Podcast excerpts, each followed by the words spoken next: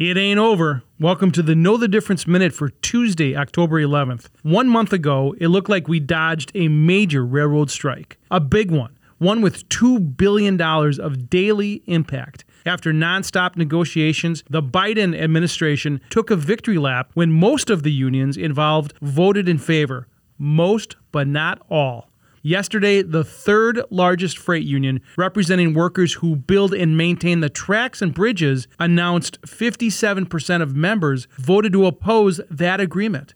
Without a ratified deal, the strike threat is back, but not until at least November 19th. Also in the mix, the two largest unions have yet to vote. Even if they vote in favor, if the first union goes out, that's enough to trigger a strike. 30% of American goods travel by rail. A strike in the fourth quarter is not what this economy needs.